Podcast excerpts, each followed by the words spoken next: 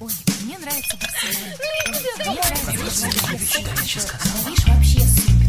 Светский разговор.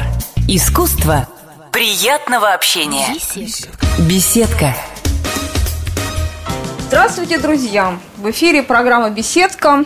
И в студии сегодня замечательная гостья Татьяна Полякова. У нее масса титулов, которые я сейчас буду перечислять долго-долго и долго. Ну и я, Анна Балуева, корреспондент отдела культуры. Буду задавать всякие разные злющенькие и провокационные вопросы Татьяне Поляковой. Здравствуйте. А, Здравствуйте, Татьяна. Значит, ну, первым делом я, конечно, хочу вас поздравить, а, как говорится, с 70-летием. Друзья, не пугайтесь, на самом деле речь идет о, о 70-й книге, что на самом деле очень здорово, потому что 70 книг – это ого-го, не баран чихнул. Мы еще спросим, как это удалось. А, ну и 15-летие, так сказать, творческой карьеры. 15 лет назад вы сели и впервые написали первую в своей жизни строчку. Так это было? Э, Нет, не так, потому что не 15, а уже 16 лет, как вышла первая книга, в июне было 16 лет. Ну и, соответственно, полтора года – это вот тот промежуток от написания до появления книги, то есть до появления ее в печати. Поэтому в общей сложности вот получается 16-17, да, скоро уже 18 лет. Вот, поэтому время, 18. время быстро бежит. Да. Ну, ну, ну что ж, ну вот, наконец, я хочу перечислить э, ваши вот такие вот прямо вот пунктами заслуги и регалии. Вас называют э, основательницей жанра российского авантюрного детектива. Что это такое российский авантюрный детектив? Что это за жанр такой? Я думаю, что на самом деле это вот э, как- какая-то некая потребность у людей, издающих книги, и э, в том числе и покупающих книги, э, вот иметь представление, что же вот это такое. То есть Да. просто детектив, ну, детективы разные бывают. Вот, вот хотелось бы как-то это обозначить. Э, Сначала, в самом начале, когда мои книги появились, э, вот их как раз определяли как иронический детектив. Хотя с самого начала я писала как книги, ну, которые условно можно назвать иронические, ну, также те, которые, ну, никак под определение иронический детектив не подпадали. Ну, я так терпеливо относилась, иронический, значит, иронический. А потом, в общем-то, где-то через два года во всех издательствах, э, крупных и не очень, уже были свои серии иронического детектива. И, в общем-то, я как-то не люблю вот в общей массе двигаться. Как-то да, отмежеваться да, я сразу. потихонечку, в общем, на самом деле я никак не протестовала, я просто писала то, что считаю нужным. И после выхода романа «Любовь очень зла», то есть даже человек, э, ну, так сказать, в полубредовом состоянии не мог э, назвать это все-таки ироническим детективом. Это назрела необходимость вот как-то определиться вот с тем, что, что, что же мы делаем. Ну и, в общем-то, определение авантюрный мне нравится хотя бы потому, что он имеет некую привязку к тому, что я делаю. Уже большое спасибо. То есть э, все мои героини, главное, обязательно авантюристки, так как они э, выполняют функцию сыщика им не свойственную. То есть это, как правило, люди толпы, то есть обычные женщины, э, обычных профессий, которые вдруг оказываются в ситуации, когда им необходимо вести себя, в общем, производить расследование, да, вести расследование. Ну, естественно, нормальный человек не будет так себя вести, он пойдет в полицию, там еще ку- куда-нибудь, да, в прокуратуру. А они, вот, э, будучи авантюрного склада, они рвутся, так Сами. сказать, э, расследовать все сами. Ну, конечно, я создаю обычно такую ситуацию, когда им э, очень сложно в силу неких причин обратиться в полицию или, значит, в прокуратуру. То есть всегда что-то подспудно происходит, и им, в общем, это не Нельзя. камильфо, да. Поэтому вот они там, ну, то есть, чтобы не были они уже совершенно отмороженными авантюристками, э, я им все-таки помогаю сохранять, так сказать, статус Лицо. Нормальной женщины. да. И вот, собственно, с этого начинаются их приключения. Поэтому исходя из того, что, ну да, действуют авантюристы, значит, и роман авантюрный, да, в этом прослеживается некая логика, поэтому я с ним согласна. А вообще авантюрный плутовской роман имеет очень дальнюю традицию, давнюю, да, вы знаете это прекрасно. И э, чем, собственно, принципиально отличается? Тем, что э, герой, э, который, так сказать, во всех этих приключениях участвует, а приключений обязательно должно быть много, то есть это авантюра, да, это не просто детектив, это некая авантюра. И, соответственно, что мне очень симпатично, герой или героинь совершенно не обязательно будут положительными. То есть мы можем следить за приключениями ну, так, сомнительного герой. персонажа. Ну, классика – это тот же Остап Бендер, да, э, уж очень честным перед законом его не назовешь, но он настолько симпатичный, настолько очаровательный, что нам, собственно, ну, как бы, мы ему прощаем ну, очень сочувствуем много. гораздо Однозначно больше, мы на его стороне. Чем, да, да вот, вот это вот, собственно, такое принципиальное отличие э, вот, э, авантюрных романов, скажем так, или полтавских, в общем-то, неважно. Очень интересно. А вы знаете, вот у нас э, сейчас героини тоже буквально авантюристки. Героини сегодняшнего дня Пусирает девчонки, которые вот э, натворили дел, теперь вот отвечают. А, как, как вы относитесь? Они ну, потенциально героинями вашего романа могут стать? Да нет, Господь с вами. Я всегда, э, и, в общем, и при встречах с своими читателями, и, так сказать, при любой возможности я стараюсь все-таки э, обратить внимание на то, что авантюризм и э, глупость или авантюризм и э, необходимость какая-то странная совать голову, в общем, в то место, где ее могут прищемить, да, это две большие разницы. Понимаете, когда человек решает там в 40 лет принципиально изменить свою жизнь, да, и там меняет работу, занимается наконец-то тем, что ему интересно, да, то есть он может оставить, допустим, очень хорошую, хорошо оплачиваемую работу, да, для того, чтобы стать вольным художником. Это может быть воспринято близким как авантюр, но это вообще классно, да, то есть вот человек решил вернуться к тому, э, что ему по-настоящему хотелось всю жизнь сделать. А понимаете, если юная девушка в 2 часа ночи гуляет где-то в районе гаражей в Южном Бутово, и я вас уверяю, это не авантюризм, это просто, ну, нездоровье и душевное, и э, с головой большие проблемы. Ну, я считаю, что девушки вот как раз из серии вот э, вторых личностей, поэтому на странице моих романов им абсолютно не делать место, нечего. Да? Нет, ну а потом это... Я, я просто не знаю, как... Э, стоят ли они того, чтобы о них так много говорили, и, и уж тем более однозначно не стоит, чтобы о них там... Чтобы они появлялись в книгах на страницах романов, да. А, вы знаете, Татьяна, а мне сейчас э, пришла в голову такая мысль, может быть, странная. А, действительно, а, об авантюристах легче писать, они гораздо комфортнее тебе на страницах книги, чем в жизни. Если ты в жизни сталкиваешься с авантюристом, ведь там жди беды, каких-нибудь катавасий, кутерьмы и всяческих засад. У вас вот такие реальные встречи бывали с людьми, с такими героями, которые не идут в полицию, которые идут, сами расследуют какие-то... Да, это, это особый тип людей. Ну, понимаете, это не обязательно какие-то авантюры. Они же в жизни мало симпатичными могут а Вы знаете, знаете, на самом деле авантюра авантюре рознь. То есть мы почему-то вот, ну, в силу того, что я все-таки занимаюсь детективной литературой, угу. да, и, соответственно, у нас вот уклон с вами в разговоре происходит все-таки вот угу. в сторону какого-то криминала, да, тогда, конечно, ну, если вам на пути там попался авантюрист, когда вы покупаете квартиру, ну, наверное, там вас ожидают какие-то неожиданности. Но это уже мошенник. Мошенники. А я грань, имею в виду, понимаете, например, нет, э, четкой грани быть не может, Между потому что авантюрист всегда может скатиться в мошенничество, хотя э, для хорошего, для настоящего авантюриста, я думаю, это, э, это не камильфо, то есть э, надо все-таки как-то... Чистоту Вы помните, жанра. Остап Бендер, он все-таки не опускался до откровенного, так сказать, вот грабежа там или, да, я да, не да. знаю, там воровства, да, Он, он эстет. Да, эстет. это все-таки... Да. Я чувствую, это ваш любимый герой все-таки. Остап Бендер не только он. На самом деле э, литература, она, в общем-то, полна очень симпатичными персонажами. И если помните, в прошлый раз мы с вами говорили об Генри, вот э, низкий да, ему поклон, да, тому, что замечательно, э, просто целая такая галерея героев, потрясающих совершенно персонажей, авантюр. Ну, вообще очень много, на самом деле, таких авантюристов периодически появляется.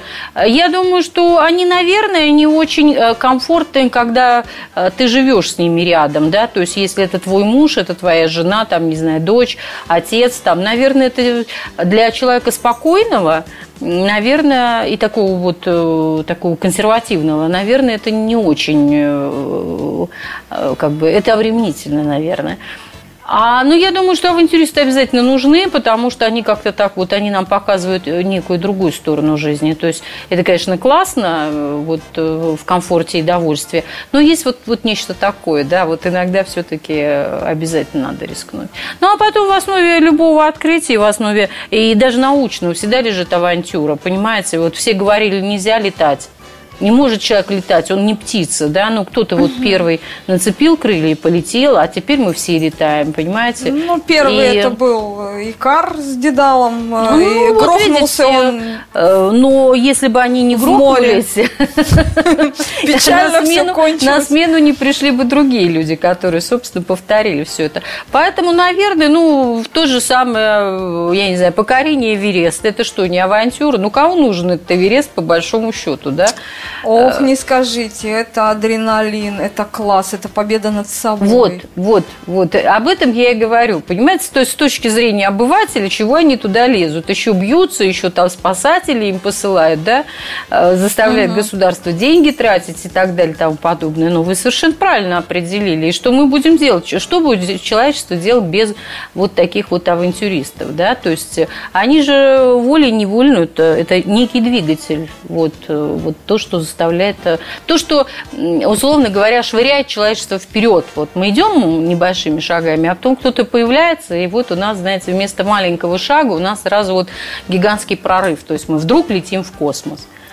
Ну, вы знаете, э, э, ведь все когда-то начинается. Мы с вами вспомнили про Генри, у него были совершенно четкие, я бы сказала, даже бытовые причины начинать свое писательство. А, человек сел в тюрьму, ему надо было кормить дочь, ну, потом он мужчина, сел в тюрьму тоже не просто так, склонности явно были какие-то, и он писал вот о жуликах, о том, что он знает очень хорошо, непосредственно, из жизни. Вы-то каким образом, я извиняюсь, докатились до авантюрного романа? Нет, вы знаете, я не соглашусь вот по Работали поводу, воспитателем по в детском поводу саду. Генри все-таки, да, ну то есть его жульнический опыт не был столь э, богат, э, богат чтобы его растиражировать ну, вот фантазия на такое. плюс. Вот, вот я и хочу сказать, что все-таки это прежде всего э, вот э, фантазия, да, угу. и умение вот из собственного опыта вот извлечь ну, максимальное количество вот э, каких-то сюжетов благодаря своей фантазии. А потом, вы знаете, э, ну вот, чтобы точно знать, что ты э, кипятком ошпаришься, ну, совершенно не обязательно выливать себе кастрюлю горячей воды на коленку, ну, да? Понятно, то есть, да. есть вещи, которые мы знаем априори, да, то есть их надо просто разумно применить. А вообще, как это все происходит и почему, я думаю, что ни один пишущий человек, вообще человек творческий, не ответит. Ну, что-то там вот открывается в астрале. Ну, все-таки, мне кажется, для написания книг нужны какие-то внутренние склонности или, наоборот, нехватка чего-то, или опыт жизненный. Вы знаете, я вот, может быть, вот такой вопрос эм, э, родит какой-то такой ответ. Э, дело в том, что, по моим наблюдениям, э, всегда есть какой-то контраст, да. Сильный человек громко никогда не говорит. Он говорит медленно, тихо и очень убедительно. Слабый человек, наоборот, очень часто истерит, говорит, говорит очень громко, э, напряженно и так далее и тому подобное. Э, юмористы, э, профессиональные юмористы, которые пишут, в жизни бывают, господи, такими мрачными, очень тоскливыми, я бы даже сказала, людьми, но умными, да. Вот. А, а писательницы авантюрного жанра, авантюрных детективов, они, может быть, в жизни как раз очень традиционные, такие может быть, скучные. может быть. Как вы живете Нет, ну, в вашей скучные, жизни? Я не могу авантюры сказать, что моя жизнь скучна. Для меня она однозначно не скучна. Может быть, со стороны для кого-то, да, но сидит человек там по 10-12 часов что-то пишет. Ну, наверное, скучно. Э, Наверное, там э, кто-то бы решил, что как-то по-другому свою жизнь устроил. Мне нет, мне не скучно. Нет, а я имею в виду даже не писать э, скучно, а э, может быть э, в вашей жизни авантюры происходят реальные. Ну, конечно, вот уже 70 авантюр произошли, сейчас 71 Понимаете, когда я начинаю писать книгу, я же не знаю вообще, во что это выльется. Во-первых, я не знаю, напишу ли я ее. Я не знаю, что из нее получится вообще. То есть, А вот, как вы э, себя подстегиваете? Вот ну, никак. сели. Мне так нравится, что мне Правда? не надо подстегивать, Прет? да. Я, Просто. я из тех людей, которые утром встают и думают, вот сейчас я быстренько все сделаю и быстрее сяду писать, понимаете? Вот, э, ну, вот и в этом плане мне очень, очень везет. И я, честно говоря, не представляю, как можно вообще работать из-под палки. Вот э, я как раз э, человек вот по натуре очень вольный. Э, Мне кажется, ну, то есть мне всегда кажется, делать надо все с удовольствием. Если нет у тебя желания, лучше не делать. Вот. Поэтому меня всегда поражают люди, которые, например, не любят свою работу. Да? Если учесть, что третью часть жизни мы тратим на работу, я, например, в шоке. То есть, когда мне человек это говорит, я, честно говоря, в недоумении, я даже не знаю, как на это реагировать. То есть, это как надо себя не любить, чтобы вот просто третью часть своей жизни просто вот так вот раз и куда-то там э, В помойку. в помойку. Если учесть, что третью часть мы еще спим, о, то, в общем, а что тогда не остается? да, это печальная поэтому, Поэтому я считаю, что вот для меня очень важно, чтобы вот этот вот э, кураж, вот это вот желание сохранялось. И как только он пройдет, я себе найду другое занятие. Я даже не буду дописывать ту книгу, на которую это пройдет, если это случится, Боже, избави. Хорошо вам. Вот 70 книг, да, это действительно, это очень впечатляет. И э, ваши миллионные тиражи, вот цифра где-то была указана 25,5 миллионов экземпляров.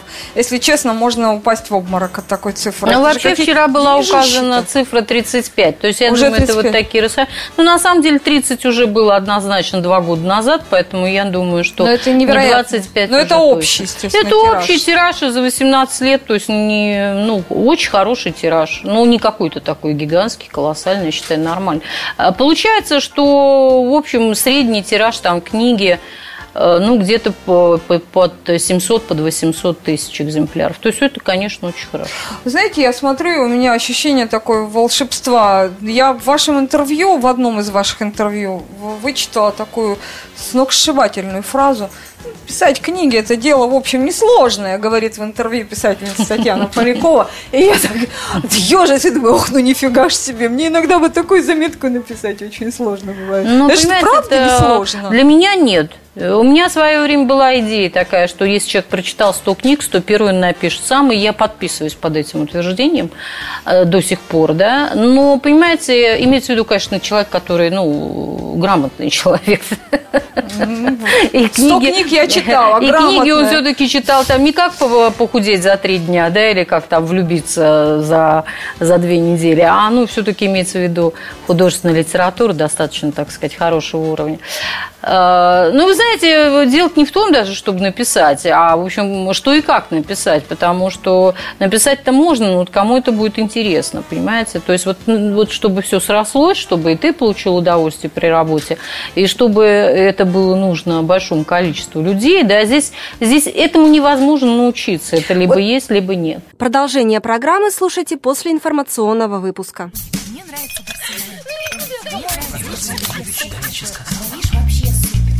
Светский разговор. Искусство приятного общения. Беседка. В эфире программа «Беседка». И в студии сегодня замечательная гостья Татьяна Полякова. Про большое количество людей хочу спросить. Тоже про вас говорят, что э, с вами стремятся общаться вообще люди, особенно девушки, да? Ну, у вас же основной читатель – это женщины. Ну, конечно. Да, тут чего лукавить-то, да? вот, и что девушки стремятся общаться, и вам пишут э, о своих каких-то историях, любвях, ревностях, изменах и прочее. Это правда? Вообще, ну, у нас, у нас люди очень э, благодарные, то есть очень многие рассказывают мне свои истории. Ну, какие-то вот прямо надеюсь, надеюсь что я ну, как-то их использую, да? Да, да, да. Есть просто предложение, там, например, там, э, написать совместную книгу. А, литературные, знаю, как... литературные негры Нет, нет, нет. Вы знаете, видимо, это вот какое-то соавторство имеется в виду, то есть э, вот историю человека, которую я там вот э, художественно изложу. Вот я всем говорю спасибо, я никогда чужими историями не пользуюсь, вообще готовыми историями не mm-hmm. пользуюсь, а, потому что, ну, мне это мешает, когда... Заданность такая. Ну да, уже есть заданность, есть определенные герои, есть определенный ритм, то есть как, какая она эта история, mm-hmm. да, мрачная, веселая, там, ну, то есть это очень меня сдерживает, я это не люблю, поэтому я всегда всех благодарю, но от э, таких предложений неизменно отказываюсь. Потом есть очень интересная категория людей, которые мне, например, пишут, вы знаете, вот э, в вашей такой-то, такой-то книге, вот это вот моя история, вот это про меня, и дальше рассказывают историю вообще, в которой, ну, точек соприкосновения практически нет. То есть каким, каким образом люди видят, ну, понимаете, они это увидели, они это почувствовали. Наверное, дело не в каких-то перипетиях вот истории, да, наверное, вот э, ощущение какое-то эмоциональное, да. Главное, что людям это близко, и главное, что им интересно это читать, это выражает какие-то возникают мысли у людей и потребность этими эмоциями и этими мыслями поделиться, ну так, собственно, для этого и пишут люди. Угу. А вы знаете, э, это, это все так. В общем-то, жизни у нас у всех э, очень похожие, одинаковые. В общем, э, что уж тут душой кривить. Я, знаете, о чем подумала? Вот ваша книга «Огонь, мерцающий в сосуде». Вот это вот самая юбилейная, 70-я, вышедшая только что в конце... 24 июля. Июля, да, буквально на днях, свеженькая. Вот. Э, там, значит, снова читаешь э, главная героиня Инна, а, значит, опять история любви, ревности, потерь, как эта Инна, значит, решила изменить круто свою жизнь. Я такое читаю пачками, честно. Вот аннотации такие. Вам не скучно? Я, знаете, сразу вот э, как бы переведу вопрос. Меня заинтересовала, заинтриговала история. Значит, Эрика Леонард, вот скоро в издательстве «Эксмо» выходит тоже в вашем же издательстве. Совершенно беспрецедентный по шуму роман, первый роман из трилогии, которая называется, дай бог памяти, «50 оттенков серого». Там, значит, такая история любви, опять же, любви, да, но какой любви? Там э, э миллиардер 27 лет, которого называют почему-то человеком среднего возраста, влюбляется в студентку колледжа, которая совершенно невинная девушка, но тем не менее темпераментная. И там идет совершенно как бы сумасшедшая эротическая история. У вас вот такого не возникало соблазна написать, что это эх, такое? Нет, но вы знаете, то, что вы говорите, это отнюдь не ново. Периодически... А, Нет, среди наших русских, российских писателей может я быть, вот такой может смелости быть, не встречала. Может быть, среди наших, ну, появится, не сомневайтесь. Главное, вот протаренный путь и обязательно появится нравится. А, на самом деле периодически возникает вот это вот любовный эротический роман, да, это тоже некий такой э, э, поджанр, если угодно, да, то есть э, любовный роман это, как правило, ну, большая любовь, ну, все достаточно целомудренного, либо сцены такие, ну, такие так что как спокойные, сводит, как да. от лимона. Либо, значит, это возвращение там вот к тому, что называется эротика, и, в общем, и в фильмах это периодически проявляется, да, и э, в литературе. Очень это было модно вот на стыке веков там 19 и 20 века, да, то есть э, потом... Ну, у нас сейчас потом тоже стык веков. Ну, видимо, вот какая-то цикличность, она Есть. происходит. Поэтому, вы знаете, я могу сказать, что ничего нового я пока не увидела У вас романы достаточно, как вы говорите, целомудренные. Хотя вы пишете о любви, о ревности, но все это как бы не шокирует, а все-таки, мне кажется, российского читателя давным-давно пора шокировать. Чем а зачем? Ну, потому что вот этой любви, ревности, измен у каждого и так в жизни хватает. Ведь разве это не скучно? Мне кажется, читателю а было бы думаю... интереснее читать о том, чего ему не хватает? Я думаю, что на самом деле людям интересно читать про себя. Ну, естественно, в широком таком аспекте. Не про себя вот конкретно, про меня там, автор детективных романов, да, вот писательницу Татьяну Полякову, а про себя вот как про человека вот данного поколения. Ну и да? суньтесь немножко дальше к а ним зачем? в спальню. Нет, я с удовольствием сунусь в спальню, и когда необходимо было, я это, так сказать, делала в своих романах.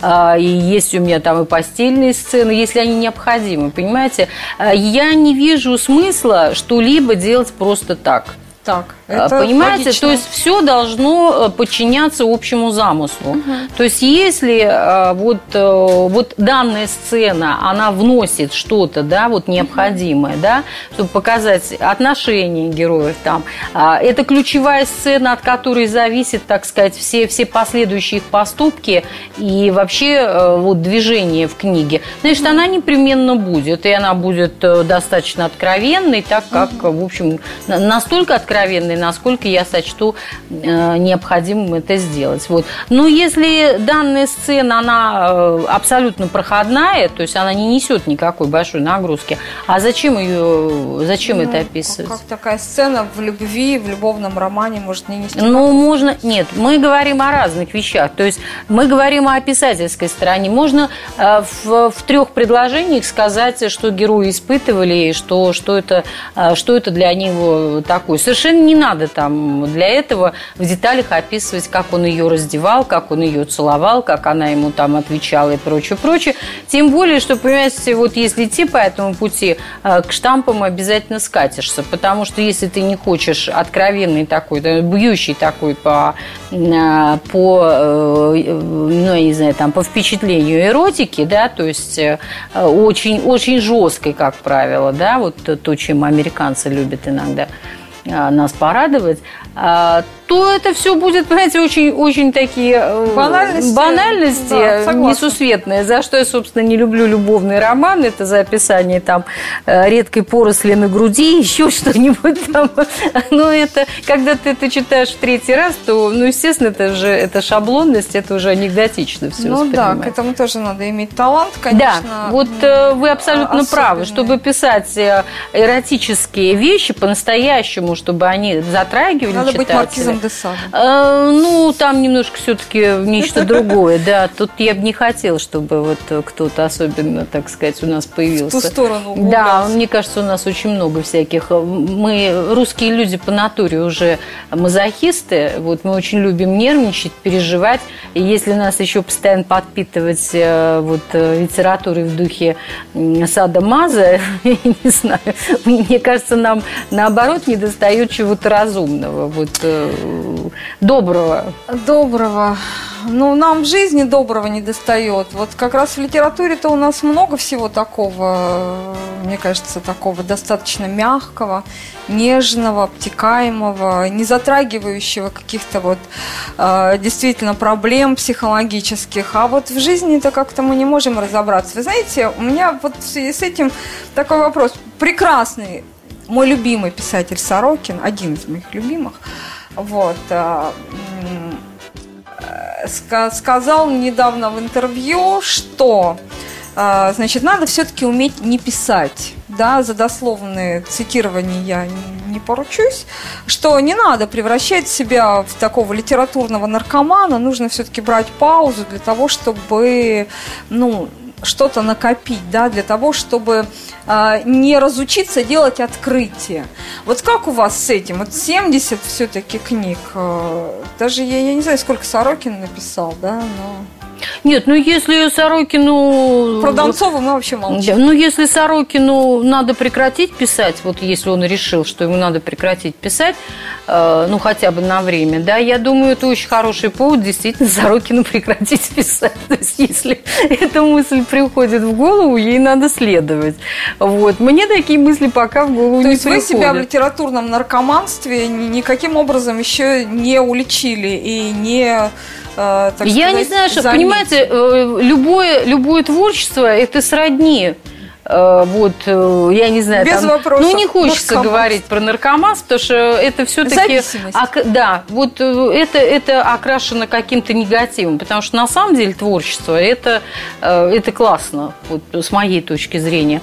А если говорить вот про некую зависимость, нет, я могу не писать, допустим, да, заставлять себе не, не, не писать. Но жизнь моя э, становится мне не очень комфортной.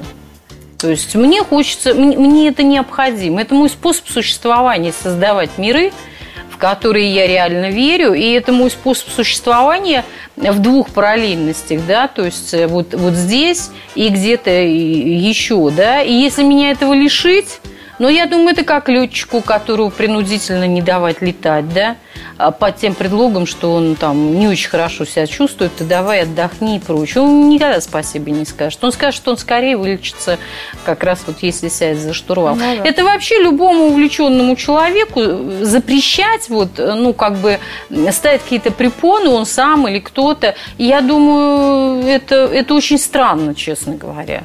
Вот для меня это очень странно. То есть для того, чтобы накопить, э, понимаете, э, ну, опять-таки, человек, он черпает э, отовсюду и постоянно. То есть ты же не можешь вот себе поставить какие-то временные рамки и сказать, там, вот я три года не пишу, я коплю. А что ты купишь три года? Ну, Сорокин объясняет э, э, это э, примерно тем. Э, копит он, естественно, не э, там деньги и не какие-то там словарный запас, да, господи, прости. Э, он просто старается писать каждый раз новые книги, каждый раз окунаться в совершенно другое пространство литературное. И Но это не, его пишет, выбор. не пишет, как многие люди, одну и ту же книгу все время. То есть это вот некие вот такие бесконечные реплики одного и того же, да. Вот. э, Вот, он это имел в виду, но я просто в защиту хочу сказать. Нет, я, я считаю, что... Хотя он не нуждается. Да конечно, вот именно. Во-первых, он не нуждается э, в защите. Во-вторых, все, что вы сказали о нем доброго и хорошего, я присоединяюсь. По крайней мере, мне очень понравился роман «День опричника». Вот, и я, так сказать, э, если, если у меня были какие-то там ну, сомнения, э, то вот по поводу этого романа могу сказать только, э, так сказать, что мне это, мне это к душе. Друзья, а, у нас сегодня состоялась очень интересная беседа с писательницей, королевой авантюрного романа России э, Татьяной Поляковой, у которой вышла 70-я книга буквально вот несколько дней назад. Теперь мы ждем а, ее 71-й книги, а, ждем новых авантюр и э, желаем ей всяческих успехов. Погружайтесь в свой мир на радость нам. Спасибо, спасибо. Спасибо вам. Пока-пока. Пока. Горячий кофе, светский разговор, интересные персоны, хорошая компания, беседка. Уютное место для душевного разговора.